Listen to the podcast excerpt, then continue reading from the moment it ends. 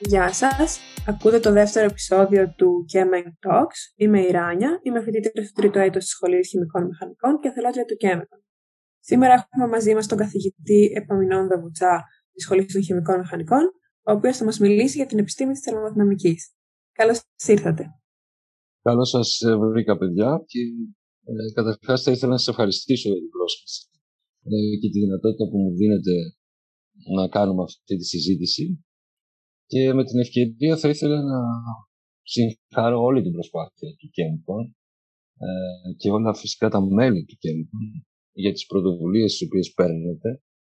Και μάλιστα πρέπει να τονίσουμε όλα αυτά σε θεραπευτική βάση. Ε, πρωτοβουλίες οι οποίες ε, πιστεύω ότι βοηθούν αφάνταστα ε, τους σπουδαστές τους σπουδαστές σχολής μας να γνωρίσουν και την επιστήμη του χημικού, μηχανικού και του επαγγελμά. Ε, θερμά σε χαρακτήρια για την πρωτοβουλία σας και ευχαριστώ ξανά για την πρόσκληση. Εμείς ευχαριστούμε πολύ. Για να ξεκινήσουμε, θα θέλετε να μας κάνετε μια σύντομη παρουσίαση της πορείας σας και των ερευνητικών σας ενδιαφερόντων; Ναι, ε, φυσικά. Ε, καταρχήν ε, θέλω να ε, παρουσιάσω λίγο ε, τι κάνουμε στο εργαστήριο θερμοδυναμικής και φαινομένων μεταφοράς. Το εργαστήριό μας έχει μια ενεργή ερευνητική δραστηριότητα για πάνω από 30 χρόνια σε βασικούς τομείς της χημικής μηχανικής, ε, συμβάλλοντας έτσι συστηματικά στην ανάπτυξη της σχολής χημικών μηχανικών του MEP.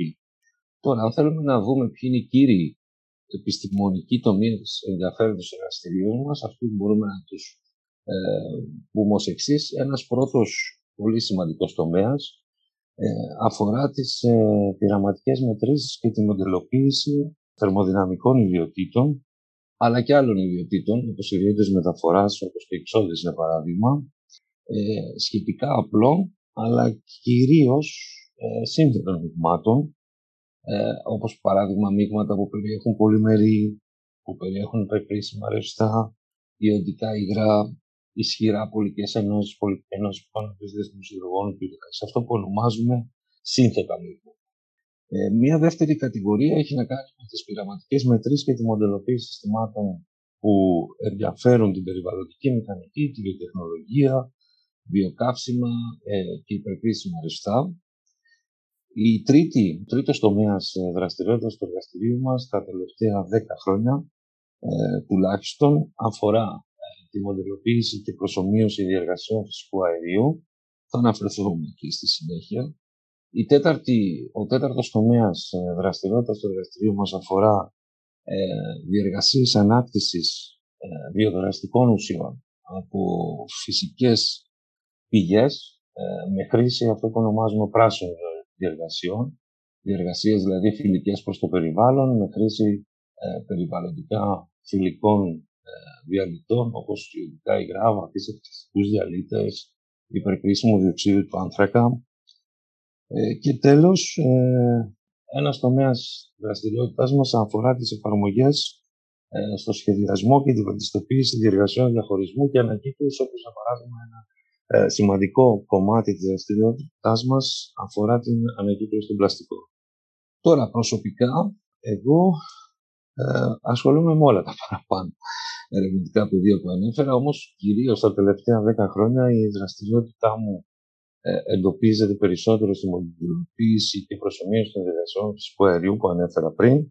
Η δεύτερη, ο δεύτερος τομέας δραστηριότητας ε, της δραστηριότητάς μου αφορά τις εφαρμογές πράσινων διαλυτών, ιδιωτικά υγρά και βαθύς ευτυχικούς διαλύτες σε βασικές διεργασίε χημικής μηχανικής, κυρίως η χρήση του ως διαλύτες ε, στις διεργασίες, ως μέσα διαχωρισμού ε, για τη δέσμευση διοξιδίου του άνθρακα κτλ. Η τρίτη κατηγορία αφορά την ανάκτηση διαδραστικών ενώσεων από φυσικές πηγές με πράσινες διεργασίες που ανέφερα ήδη.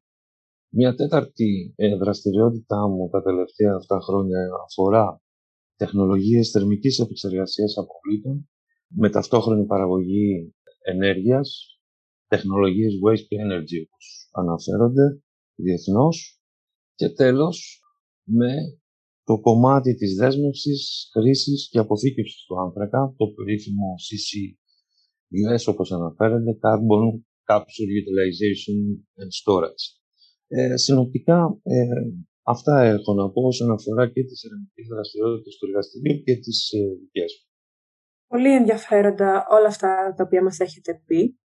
Ε, Μιας και έχετε αναφέρει το εργαστήριο, για έναν φοιτητή που σπουδάζει στη σχολή σε προπτυχιακό ή και μεταπτυχιακό και διδακτορικό επίπεδο, ε, πώς είναι η καθημερινότητά τους στο εργαστήριό σας, Κοιτάξτε, ε, τα παιδιά τα οποία ε, ασχολούνται στο εργαστήριο είτε σε ε, επίπεδο διπλωματικής εργασίας σε ελευθερικούς ε, φοιτητές, βασικά είναι δύο κατηγορίες. Η μία κατηγορία αφορά τα παιδιά τα οποία κάνουν αυτό που λέμε υπολογιστικές εργασίες, κυρίως με χρήση δηλαδή ηλεκτρονικών υπολογιστών, προγραμματισμού, ε, ανάπτυξη μοντέλων, ε, εφαρμογή βελτιστοποίηση ε, μοντέλων σε διεργασίες, δηλαδή προσωμιώσεις και ούτω καθεξής.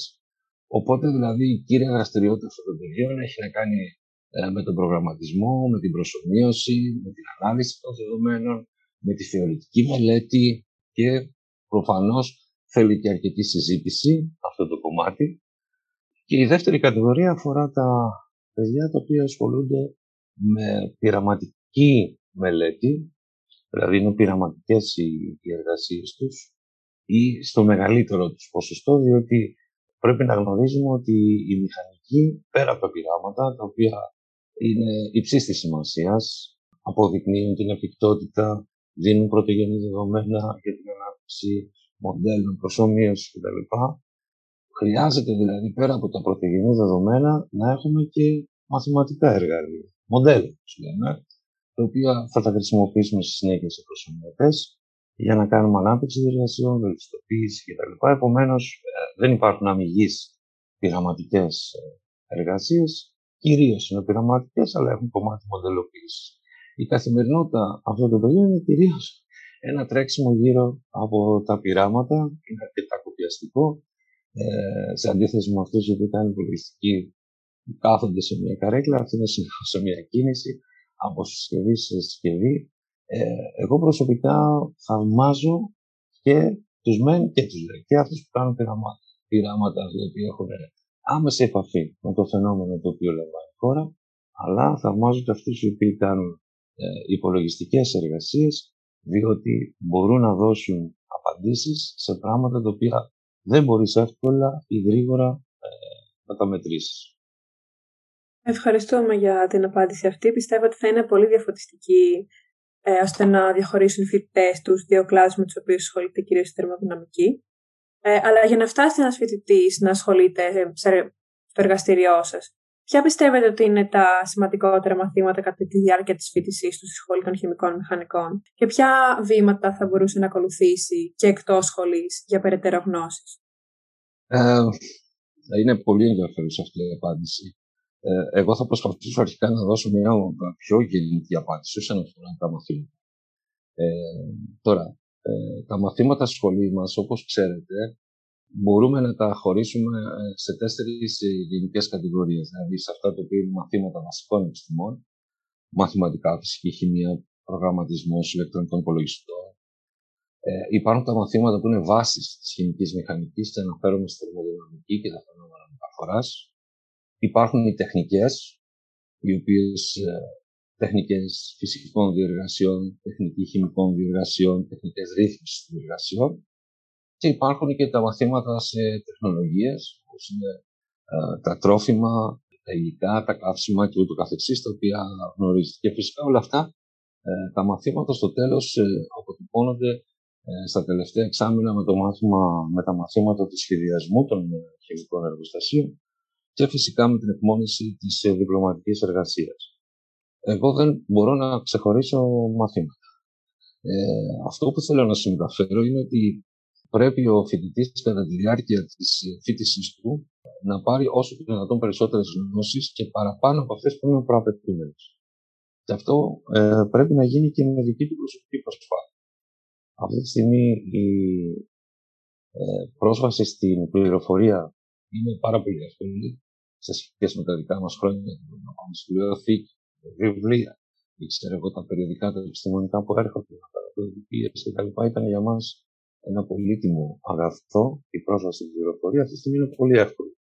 Και φυσικά δεν μιλάω απλά για την πληροφορία, μιλάω για τη γνώση. Όπου η απλή πληροφορία, όπως καταλαβαίνετε, δεν είναι γνώση. Γνώση είναι η επεξεργασμένη πληροφορία. Ο φοιτητής είναι υποχρεωμένος πέρα από τα προαπαιτούμενα να πάρει επιπλέον γνώσεις ανατρέχοντας μόνος στη βιβλιογραφία έτσι ώστε να ε, μπορέσει στο τέλος της ε, προσπάθειάς του μέσα ε, σε αυτή τη σχολή να έχει μια πολύ σημαντική πρίκα. Η πρίκα αυτή, παιδιά, θα φανεί στις, ε, ενός επιστήμονα και επαγγελματία χημικού μηχανικού, να είστε σίγουροι ότι θα φανεί. Αυτός ο οποίος είναι καλά καταρτισμένος φαίνεται και αποδεικνύεται εύκολα στην πράξη. Και δυστυχώς φαίνεται και αυτός ε, ο οποίος δεν είναι καταρτισμένος και τότε τα πράγματα δυσκολεύουν. Ό,τι ισχύει λοιπόν για έναν χημικό μηχανικό εν γέννη, ισχύει και για τους χημικούς μηχανικούς οι οποίοι θα ασχοληθούν με τη θερμοδυναμική. Πρέπει να είναι πρώτα απ' όλα πολύ καλή χημική μηχανική. Δεν ανάγκη να γνωρίζουν μόνο τις βασικές γνώσεις θερμοδυναμικής, διότι η θερμοδυναμική έχει εφαρμογή σε όλους τους κλάδους της μηχανικής στις διαργασίες. Αν δεν ξέρει διαργασίε, δεν σημαίνει ότι επειδή ξέρει τη θερμοδυναμική μπορεί να ανταπεξέλθει στο ότι να κάνεις θερμοδυναμική μοντελοποίηση διεργασιών. Είναι τα βασικά της διεργασίε. Επομένως, αυτό το οποίο προτρέπω όλους τους φοιτητές, όχι μόνο αυτούς που θα ακολουθήσουν την μέρα της θερμοδυναμικής, είναι αυτή την πρίκαση εισαγωγικά να την έχουν πλούσια μέσα από τη σχολή και δεν είναι μόνο τα προαπαιτούμενα της σχολής. Είναι και οι έξτρα γνώσεις οι οποίες πρέπει να πάρει κανείς με δική του ε, προσωπική πρωτοβουλία. Τώρα, αν θέλουμε να μιλήσουμε εξειδικευμένα για αυτό ο οποίος θέλει στη συνέχεια να κάνει επιπλέον σπουδές θερμοδυναμική σε μεταπτυχιακό ή σε διδακτορικό επίπεδο, τότε προφανώς πρέπει παιδιά να έχει γνώσεις ανώτερου ε, προγραμματισμού. Καταλαβαίνετε ότι ζούμε την μετά τέταρτη βιομηχανική πλέον επανάστασης εποχής. Πάμε στην πέμπτη βιομηχανική επανάσταση, όπου το περίφημο digitalization, ε, η χρήση δηλαδή, των υπολογιστών, το big data analysis, όλα αυτά τα πράγματα, ε, machine learning και το καθεξής είναι εξαιρετική σημασία και βρίσκουν εφαρμογή σε όλες τις επιστήμες. Επομένως, χρειάζεται κάποιος να έχει ε, ή να αποκτήσει στη διάρκεια γνώση ανώτερου προγραμματισμού με γλώσσες ε, σύγχρονες, η Java, Python και ούτω καθεξής. Επίσης, τα μαθηματικά, τα ανώτερα μαθηματικά είναι πολύ σημαντικά για αυτόν ο οποίος θα ασχοληθεί με τη θερμοδυναμική σε μεταπτυχιακό επίπεδο. Ειδικές τεχνικές μαθηματικής βελτιστοποίησης ε, ε, προβλημάτων μη γραμμικών προβλημάτων. Επίσης, ανάλογα και με το τι θα ασχοληθεί, αν θα είναι σε πιο βασική έρευνα στη θερμοδυναμική, ε, τότε ε, χρειάζεται να έχει επιπλέον κάποιες γνώσεις, να αποκτήσει κάποιες γνώσεις στατιστικής μηχανικής, βαντικής χημίας ε, κτλ. Αυτά σε γενικές γραμμές ήθελα να πω, με περισσότερη έμφαση όχι στο τι πρέπει μόνο να κάνει κανείς, αν θέλει να ακολουθήσει θερμοδυναμική, αλλά τι πρέπει να κάνει για να είναι ένας καλός χημικός μηχανικός. Ένα καλός θερμοδυναμικός, ένας καλός χημικός μηχανικός πρώτα απ' όλα. Αυτά όσον αφορά αυτό το κομμάτι, παιδιά. Πολύ χρήσιμα όσα μας είπατε για αυτό το θέμα. Ε, σίγουρα πολλοί φοιτητές, αν και έχουμε κάνει μαθήματα θερμοδυναμικής από πολύ μικρά έτη, ε, χρειάζονται κάποια αποσαφήνιση όσον αφορά τους ε, κλάδους της θερμοδυναμικής και την ιστορική της πορεία, μια διευκρίνηση αναφορικά με το καθαρά θεωρητικό κομμάτι του κλάδου και με το εφαρμοσμένο κομμάτι. Θα μπορούσατε να μας τα εξηγήσετε; Ναι, θα προσπαθήσω, παιδιά, χωρίς να πω σε, ούτε σε πολύ μεγάλες ιστορικές αναδρομές και τα λοιπά. Δεν, έχει ιδιαίτερο ρόλο αυτό το πράγμα. Ε, αυτό που για μένα έχει σημασία, ε, να σας πω ξεκινώντας και εγώ στη θερμοδυναμική, άκουγα πάρα πολλά πάρα πολλές διαφορετικές ε, ε, ε ταυτότητες θερμοδυναμικής. Ε, στατιστικής θερμοδυναμικής. Ε, μοριακής θερμοδυναμικής. Molecular θερμοδυναμικής. Κλασικής θερμοδυναμικής. Ε, εφαρμοσμένης θερμοδυναμικής. Ε, θερμοδυναμικής χημικής μηχανικής. Χημικής θερμοδυναμικής. Πάρα πολλά. Ε, τα οποία προφανώς έχουν την αξία τους. Εμένα, ε, εμένα η άποψή μου, παιδιά, είναι ότι η θερμοδυναμική είναι αυτό που λέμε.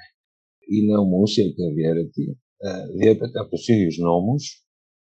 Ε, για τους χημικούς μηχανικούς, εγώ θέλω να μιλήσω ιδιαίτερα. Δεν μιλάω ε, για αυτούς οι οποίοι ε, είναι φυσικοί ή οτιδήποτε άλλο. Μιλάω για τους χημικούς μηχανικούς. Αυτό που πρέπει να διακρίνουμε βέβαια στη θερμοδυναμική που ενδιαφέρει τους χημικούς μηχανικούς είναι ε, δύο βασικά κομμάτια της θερμοδυναμικής, τα οποία είναι απαραίτητα στοιχεία και βάσεις για τη χημική μηχανική γενικότερα. Το πρώτο κομμάτι είναι αυτό που ονομάζουμε στη θερμοδυναμική τεχνική θερμοδυναμική. Αυτό δηλαδή το οποίο ε, χρησιμοποιεί τους δύο νόμους της θερμοδυναμικής, τους δύο βασικούς νόμους της θερμοδυναμικής για να μελετήσει όλες τις ενεργειακές μετατροπές. Αυτό το οποίο προσπαθούμε ε, στα μαθήματα σε πρωτοτυχιακό επίπεδο να καλύψουμε ε, στο μάθημα της θερμοδυναμικής έννοιας. Και το δεύτερο πολύ σημαντικό κομμάτι της θερμοδυναμικής που πρέπει να γνωρίζει ο χημικός μηχανικός είναι η, αυτό που λέμε θερμοδυναμική χημικής μηχανικής ή καμιά φορά ε, ως διεθνή ορολογία αναφέρεται ως chemical thermodynamics, χημική θερμοδυναμική, η οποία πάλι εφαρμόζοντας τους δύο νόμους της θερμοδυναμικής, μας βοηθάει στο να κάνουμε τους βασικούς υπολογισμούς θερμοδυναμικών ιδιωτήτων, έτσι ώστε να μπορώ να σχεδιάσω οποιαδήποτε διεργασία. Χωρίς να έχω ιδιότητες, δεν μπορώ να σχεδιάσω διεργασία, χωρίς να ξέρω πόσο είναι η τάση ατμών, πόσο είναι το ΣΕΠΕ κτλ. κτλ. Δεν μπορώ να κάνω σχεδιασμό, να κάνω υπολογισμούς, όπως καταλαβαίνω. Κυρίως, όμως, ε, αυτή η θερμοδυναμική χημική μηχανική αφορά την ισορροπία φάσεων, η οποία είναι προαπαιτούμενη γνώση για να μπορώ να σχεδιάσω οποιαδήποτε φυσική διεργασία και ισορροπία χημικών αντιδράσεων, το δεύτερο κομμάτι, το οποίο είναι προαπαιτούμενο επίσης έτσι ώστε να ξέρω, για παράδειγμα, ποια είναι η μέγιστη απόδοση η οποία μπορώ να περιμένω σε μια χημική αντίδραση. Τώρα, η χημική, γιατί είναι τόσο σημαντική στη χημική μηχανική, όπως ε, να πω δύο κουβέντες παραπάνω, η θερμοδυναμική. Σας είπα ότι είναι ε, η θερμοδυναμική ένα από τα δύο βασικά μαθήματα βάσεων του χημικού μηχανικού. Δεν μπορείς να χωρίσεις τη θερμοδυναμική όπως ε, πρέπει ήδη οι φοιτητές να μαθαίνουν, δεν μπορώ να σχεδιάσω οποιαδήποτε φυσική διεργασία. Δεν μπορώ να σχεδιάσω απόσταση, δεν μπορώ να σχεδιάσω εκχύληση, υγρή εκχύληση, δεν μπορώ να σχεδιάσω απορρόφηση κτλ.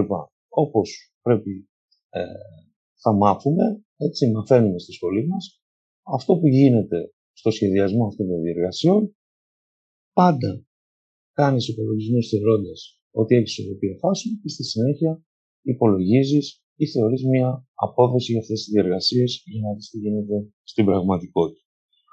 Επίσης, αν η απόδοση ε, μιας αντίδρασης μπορεί όχι να περνάει 50%. Όταν δηλαδή εγώ σχεδιάζω μια, ε, μια καινούρια διαδικασία για να παράξω ένα προϊόν, έχω κάνει υπολογισμούς μου και λέω ότι εγώ θέλω να έχω, για παράδειγμα, απόδοση σε αυτή την αντίδραση, η οποία να είναι 50%. Σας λέω ένα νούμερο, 50%.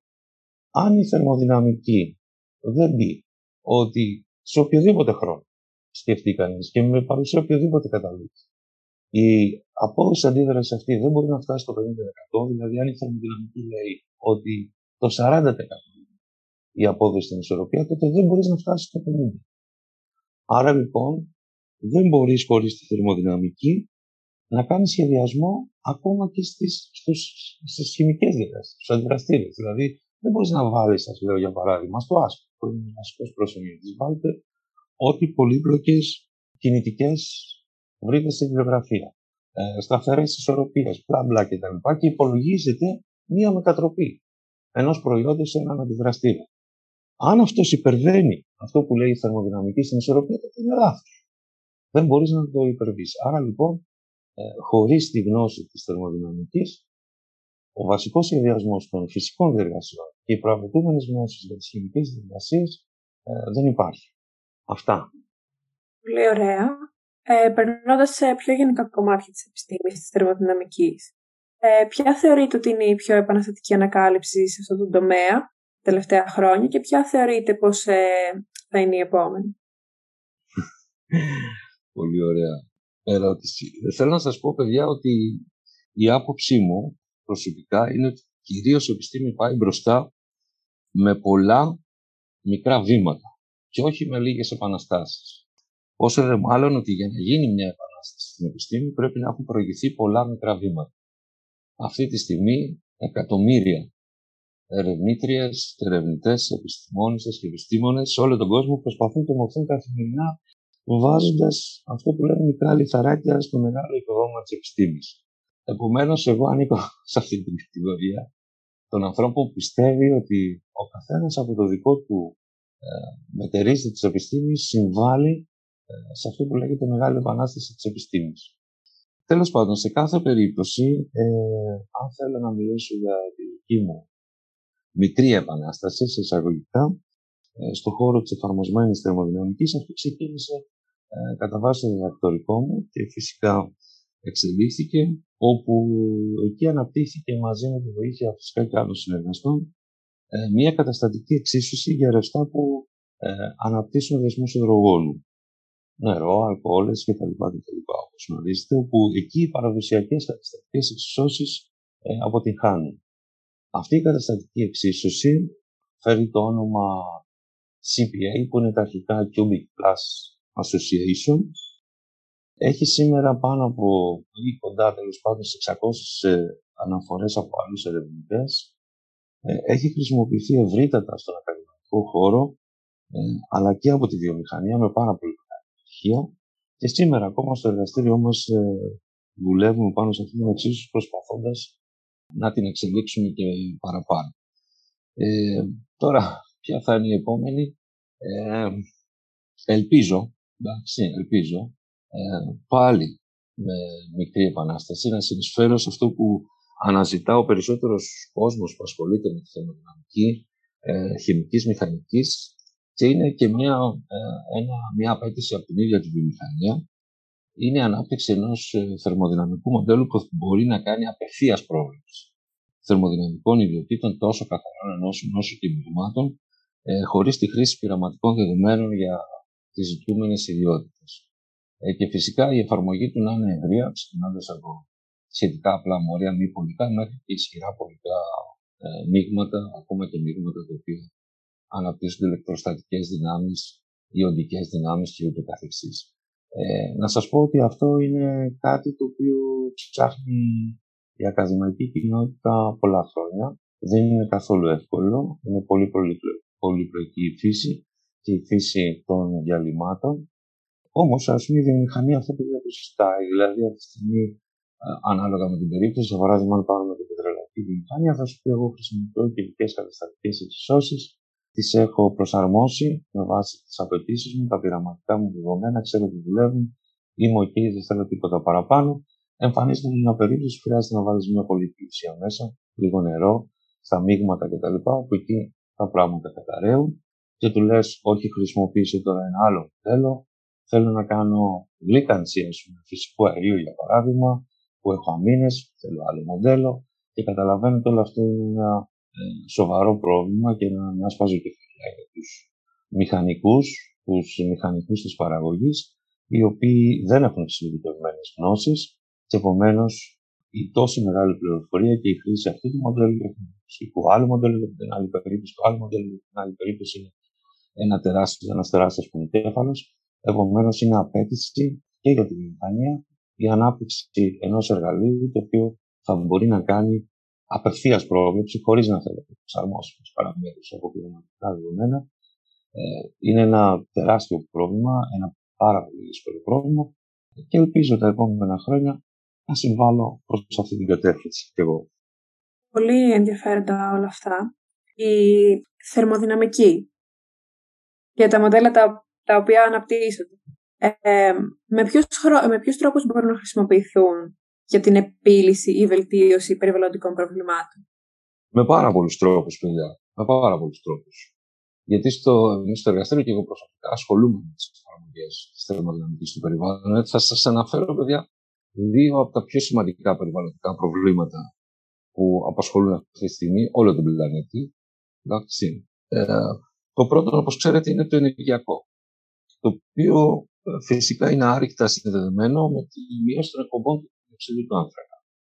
Οπότε καταλαβαίνετε, ενέργεια χωρίς περιβάλλον ε, δεν μπορεί να πάει. Δηλαδή πρέπει να ε, στραφούμε προς ανανεώσιμες πηγές ενέργειας ε, και νέα καύσιμα, μη παραδοσιακά, εντάξει, ε, καύσιμα, όπως είναι τα, το πετρέλαιο, το φυσικό αέριο κτλ. Ε, όπως για παράδειγμα το υδρογόνο και ταυτόχρονα αυτό που πρέπει να κάνουμε είναι μείωση των εκπομπών διοξιδίου του άνθρακα μέσω δέσμευσης, χρήσης και αποθήκευσης του άνθρακα. Το, το carbon capture utilization storage, αυτό που είπαμε πριν. Τώρα, η θερμοδυναμική είναι στην καρδιά ε, θεμάτων με πολλού τρόπους. Η ενεργειακή, η εξεργειακή ανάδεση όλων αυτών των διεργασιών. Γιατί μια διεργασία για να μπορεί να είναι βιώσιμη πρέπει να είναι ενεργειακά βιώσιμη η γνώση όλων των θερμοδυναμικών ιδιωτήτων, όλων των συστηματικών που μπαίνουν εκεί και μπαίνουν πάρα πολλά στέλνια. Πέρα από το διοξείδιο, είναι και το υδρογόνο, είναι και τα υπόλοιπα συστατικά τα οποία συμμετέχουν σε αυτές τις διεργασίες. Οι ιδιότητες οι οποίες πρέπει να γνωρίζει κανείς και για τις καθαρές και για τα μείγματα, ο σχεδιασμός των διεργασιών, τον διαχωρισμό. Όλα αυτά έχουν ως προαπαιτούμενη γνώση τη θερμοδυναμική. Και εμείς, ως εργαστήριο θερμοδυναμικής, συμβάλλουμε προς αυτή την κατεύθυνση, σε, αυτή την, ε, σε αυτό το κομμάτι το, το περιβαλλοντικό. Το δεύτερο ε, σημαντικό πρόβλημα στον πλανήτη μας, ε, όπως προφανώς γνωρίζετε, είναι η διαχείριση των, ε, των απορριμμάτων. Των αστικών στερεών απορριμμάτων και γενικά των αποβλήτων. Ε, το εργαστήριο μας έχει μακρόχρονη δραστηριότητα επίσης γύρω από αυτές τις, ε, αυτό το κομμάτι της διαχείρισης ε, στο σχεδιασμό και στην ενεργειακή ρηστοποίηση θερμικών διεργασιών, ε, διαχείριση στον ΆΣΑ, αεριοποίηση για παράδειγμα, από αεριοποίηση βιομάζες, αεριοποίηση ακόμα και σύμμικτων στερεών απορριμμάτων ή ακόμα και πιο προηγμένες τεχνικές όπως είναι η αεριοποίηση με χρήση πλάσματος που το μελετάμε το 2005-2006 στο εργαστήριο η, η μοντελοποίηση όλων αυτών των διεργασιών, δηλαδή η επιλογή των κατάλληλων συστημών, των βέλτιστων συστημών, η ενεργειακή βελτιστοποίηση και η οικονομική στη συνέχεια, για να κάνει την αισθησιολόγηση ε, όλων αυτών των διεργασιών, την οικονομική αποτίμηση, είναι θερμοδυναμική όλη αυτή η ανάλυση. Μιλάμε για αντιδράσεις οι οποίες γίνονται πολύ γρήγορα, φτάνουν στην ισορροπία, επομένως πρέπει να γνωρίζεις τις ιδιότητες τις σταθερές οροπίε να αντιδράσουν και να κάνει μια κλασική θερμοδυναμική μοντελοποίηση. Και το εργαστήριό μας ασχολείται πολύ σε αυτό το κομμάτι με δημοσιεύσεις, με συμμετοχή σε project και ούτω καθεξής. Πολύ ωραία. Ε, εκτός από τον κλάδο των διεργασιών, η θερμοδυναμική σε, ποιου, σε ποιους άλλους κλάδους μπορεί να εφαρμοστεί και με ποιο τρόπο; Για παράδειγμα, στη βιοτεχνολογία, στον κλάδο των υλικών. Ναι, ε, σαφέστατα παιδιά. Κοιτάξτε τώρα. Ε, ας πούμε τη βιοτεχνολογία που είπατε ως ένα παράδειγμα.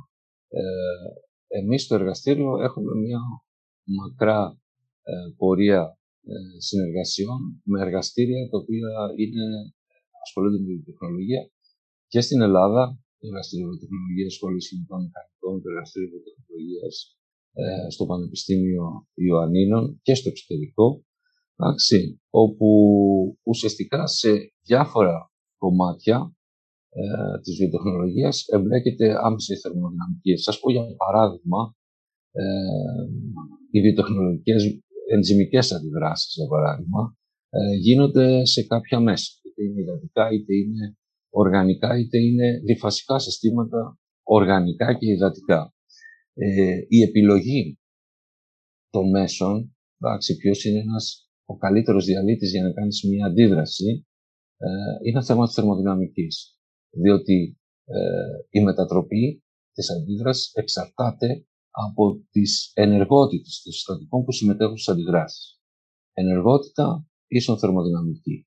Ε, και εμείς έχουμε δουλέψει αρκετά και έχουμε αναπτύξει μεθοδολογίες πρόβλεψης, προεπιλογής ε, κατάλληλων διαλυτών για βελτιστοποίηση ε, των αποδόσεων αυτών των αντιδράσεων. Επίσης, για να κάνεις αντιδράσεις σε βιολογικά συστήματα, πρέπει ε, οι αντιδράσεις αυτές γίνονται, όπως είπα, σε κάποια μέσα. Ε, όταν λέω μέσο, εννοώ είτε είναι υδατικά τα μέσα, είτε είναι οργανικοί διαλύτες και τέτοια πράγματα. Ε, για να κάνεις αυτές τις αντιδράσεις σε αυτά τα μέσα πρέπει τα συστατικά, δηλαδή τα, τα υποστρώματά σου, τα αντιδρόντα σου να διαλύονται. Διαφορετικά δεν μπορείς να κάνεις αντιδράσεις. Ή και δεν έχεις και, και να γίνονται σε ένα ποσοστό, δεν έχεις καλές παραγωγικότητες. Επομένως, το να προεπιλέξεις διαλύτες οι οποίοι ε, δίνουν μεγάλες παραγωγικότητες, δηλαδή μεγάλες διαλυτότητες, πρέπει να ξέρεις θερμοδυναμική, πρέπει να μπορείς να προβλέψεις διαλυτότητες. Και έχουμε δουλέψει αρκετά πάνω σε αυτό. Επίσης, όταν έχεις αντιδράσει αντιφασικά συστήματα, συστήματα τα οποία έχεις ε, υδατική φάση και συνοργανική φάση, οι δραστικές ουσίες κατανέμονται μεταξύ των φάσεων. Οι κατανομές προβλέπονται μέσα της θερμοδυναμικής και γενικότερα σε όλες αυτές τις διεργασίες μπαίνει μέσα αυτό που λέμε ενεργότητα των συστατικών, όπου η ενεργότητα είναι μια θερμοδυναμική ποσότητα η οποία μπορεί να προβλεφθεί. Πολύ διαφωτιστική η συσχέτιση των διάφορων κατευθύνσεων της χημικής μηχανικής. Πιστεύω ότι και είναι, είναι πολύ χρήσιμη και για τους φοιτητές.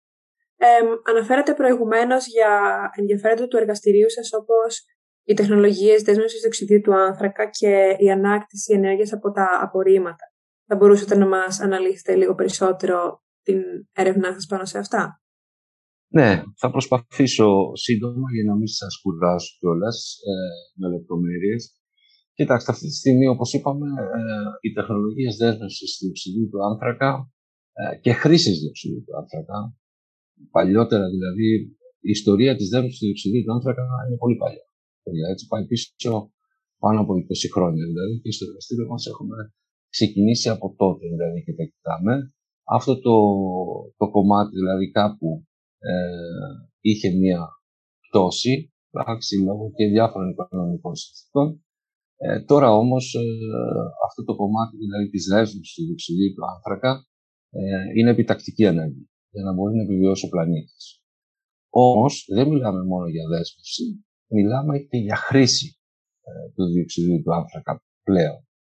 Ε, εμείς με το κομμάτι της δέσμευσης του διοξιδίου του άνθρακα ε, έχουμε ασχοληθεί αρκετά, έχουμε κάνει και διδακτορικές διατραβές όσον αφορά ε, τις τεχνολογίες της δέσμευσης του διοξιδίου του άνθρακα.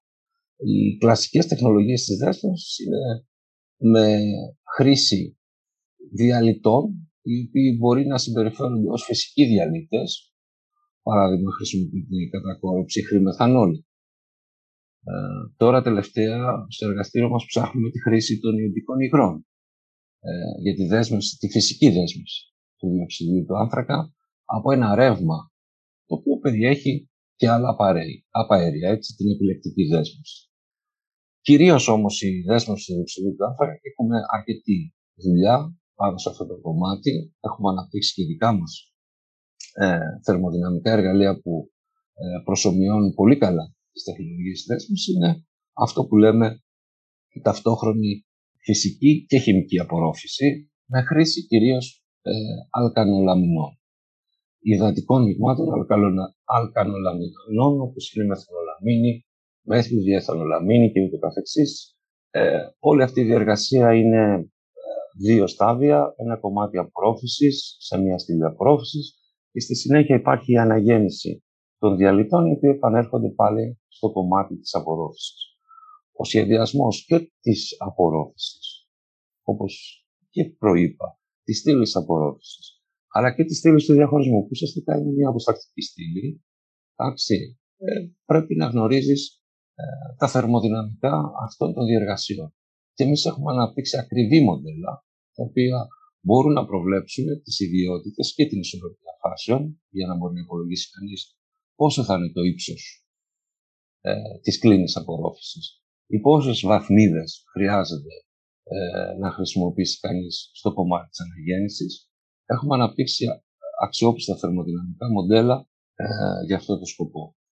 Ε, επίσης, το τελευταίο διάστημα ασχολούμαστε με το κομμάτι και της χρήσης του διοξιδίου του άνθρακα για να παράξει κανείς συναλλακτικά καύσιμα, όπως είναι μεθανόλη, για παράδειγμα, μια σύνθετη σχετικά διαδικασία, η οποία πάλι έχουμε αναπτύξει τα δικά μας εργαλεία ε, τα οποία μπορεί να κάνει κανείς καλή πρόβληψη των θερμοδυναμικών ιδιωτήτων και κάνουμε και προσωμείωση αυτών των διεργασιών χρησιμοποιώντας το PASPER έτσι ώστε να μπορεί να κάνει κανείς βελτιστοποίηση σε ενεργειακό και οικονομικό επίπεδο.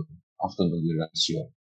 Ε, Κλείνοντας αυτό το επεισόδιο, υπάρχει κάτι που θα θέλατε να μείνει στους φοιτητές από αυτό, κάτι που θα θέλατε να πείτε; Αχ, πολλά ήθελα να πω, αλλά και τίποτα. Ε, τι εννοώ το και τίποτα, ότι τα ίδια τα παιδιά σε διδάσκουν ε, τι πρέπει ε, εσύ ο δάσκαλος ε, να δίνεις στα παιδιά. Η πορεία μου στιγμής ε, μέσα στον ακαδημαϊκό χώρο ως ακαδημαϊκός δάσκαλος ε, είναι ότι τα ίδια τα παιδιά σου ε, δείχνουν το δρόμο που πρέπει να ακολουθήσεις εσύ ε, για να βοηθήσεις τα παιδιά.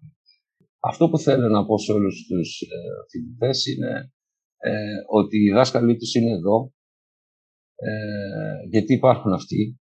Δηλαδή, γιατί υπάρχουν φοιτητέ, γι' αυτό υπάρχουν και δάσκαλοι. Αν δεν υπήρχαν φοιτητέ, δεν θα υπάρχουν δάσκαλοι. Θα ήταν ε, το Πανεπιστήμιο ένα απλό ερευνητικό ίδρυμα. Θα ήταν ο Δημόκριτο, για παράδειγμα.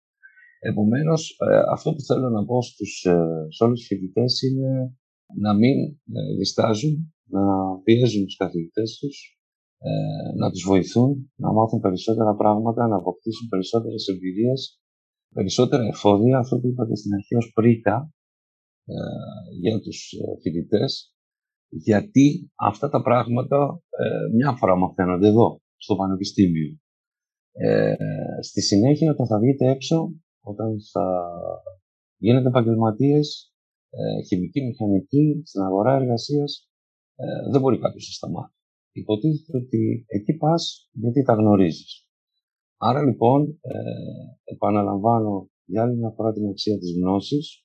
Ε, η γνώση είναι δύναμη για τον μηχανικό και αυτό που θέλω να πω ε, για άλλη μια φορά και κλείνοντας είναι ότι όλοι πρέπει να οθούν τους καθηγητές τους που να δίνουν όσο το δυνατόν περισσότερα πράγματα από τις γνώσεις, από τον χρόνο τους, από τον εαυτό τους έτσι ώστε οι ίδιοι φοιτητές να πάνε ένα βήμα παραπάνω ε, ε, στην αξία. Στην αξία όλης αυτής της αλυσίδας ε, μέσα στην, στα πανεπιστημιακά χρόνια. Και ξαναλέω, αυτή είναι η πρίκα σας για το μέλλον.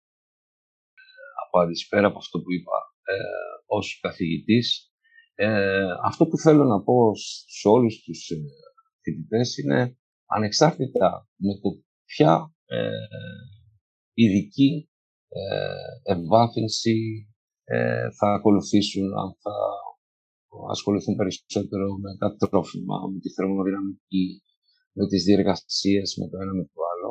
Ε, για μένα αυτό δεν είναι τόσο σημαντικό.